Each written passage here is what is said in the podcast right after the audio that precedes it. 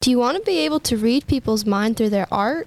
Do you want to know why art makes you feel the way you do? Stay tuned to find out. Hey Sydney, how you doing today?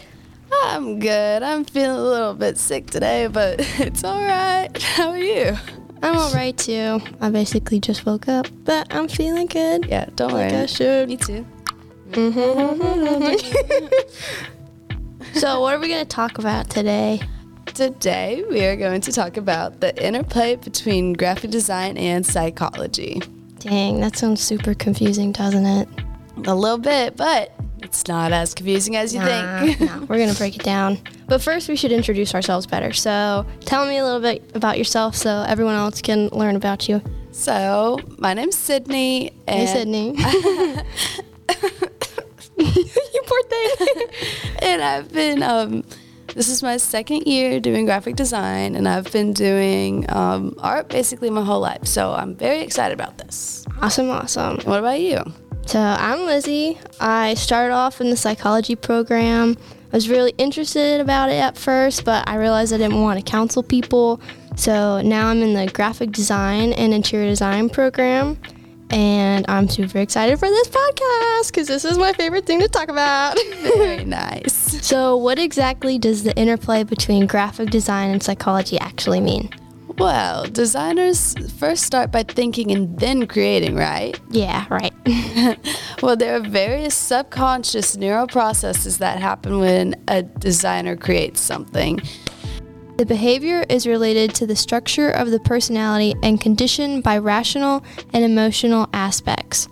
Consciousness exerts little control over our behavior, and at different times we can show different behaviors as a consequence of age, but also due to the social conditions of the movement. The billions of neurons or nerve cells, which underlie all activity in the nervous system, form a communication network that coordinates all body systems and enables them to function.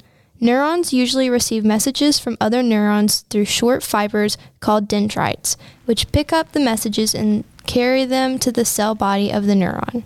The neurons that carry messages from the sensory organs to the brain or spinal cord are called sensory afferent neurons. The neurons that carry messages from the spine or spinal cord to the muscles and glands are called motor or efferent neurons. The neurons that carry messages from one neuron to another are known as interneurons or associative neurons. The axon carries messages that leave the cell. A group of axons that form bundles make up a nerve. Some axons are covered with a myelin sheath made up of a glial cell. The myelin sheath increases the efficiency of the neuron and provides insulation. Until Oh, oh, finally, Oh, yeah, ding. ding, that light bulb moment happens. And what exactly does this have to do with a graphic designer? These mental processes are displayed graphically through these three disciplines Gestalt principles, shape psychology, and color psychology. Today, we're going to dive into these three things that she just talked about. Let's get into it.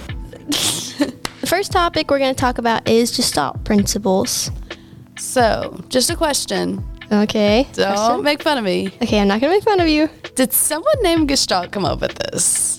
Mm, no, no, I thought so too, but no, it's not a silly question. But yeah, the creator of this Gestalt principles was actually just some old guy, but none of them were actually named Gestalt. That's crazy. I've- Yeah, I've but yeah. But anyway, they have a large role in the interplay between graphic design and psychology. So, yes, Gestalt principles were created to take advantage of the natural human brain.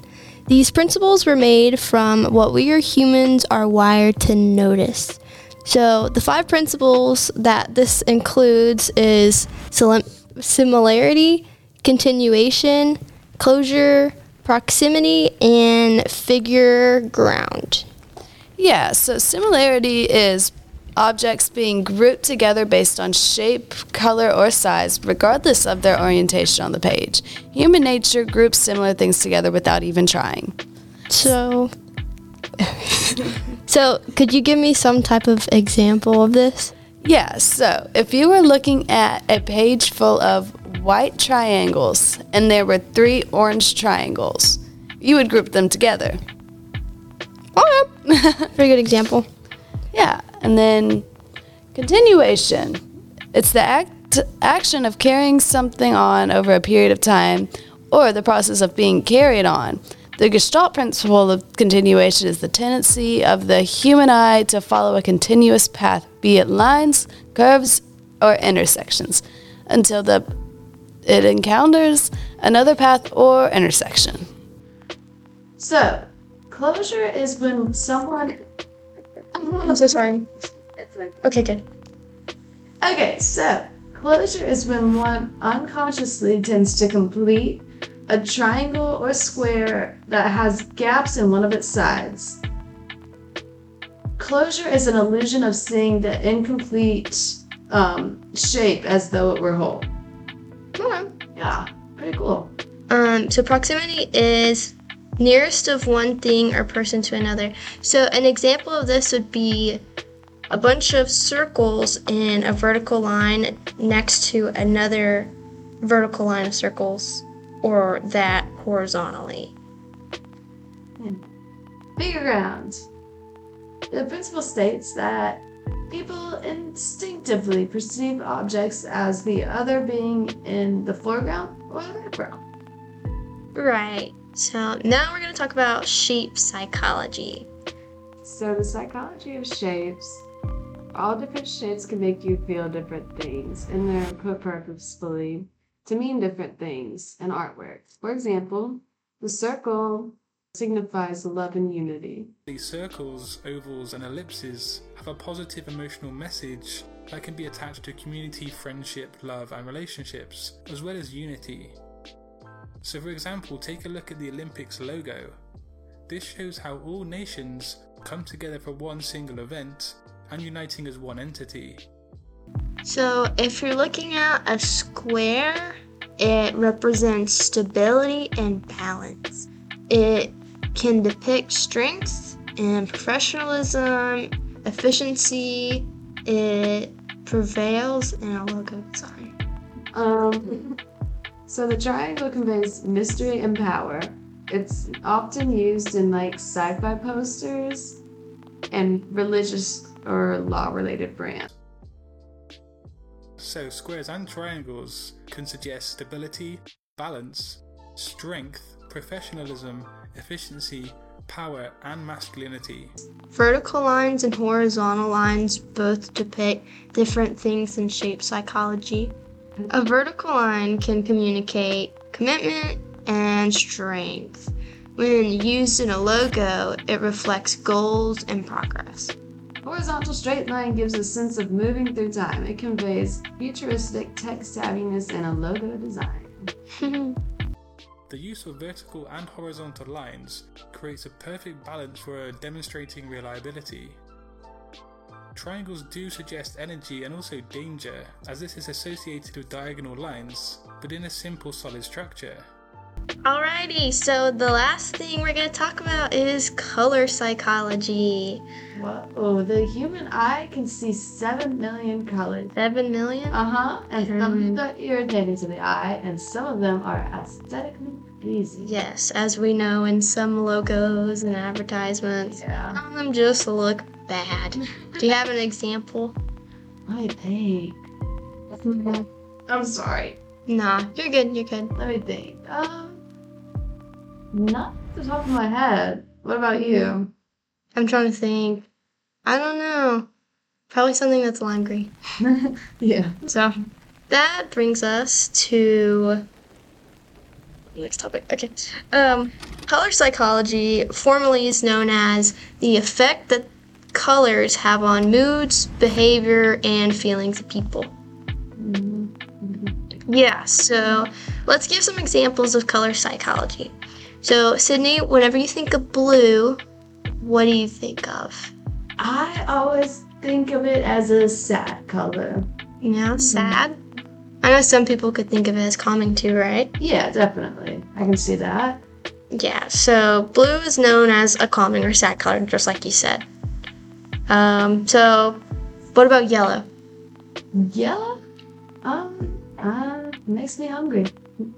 I don't know how you're getting these right, but yellow is actually known as a attention seeking color. It's found on food packaging and it entices hunger as well. Wow, makes sense. Yeah, so red is another example. What do you think of when you see red? when I see red, I always think of anger or love. Yeah, it's kind of at Yeah. both ends of the spectrum. Red creates a feeling of urgency and appeals to impulse shoppers, actually.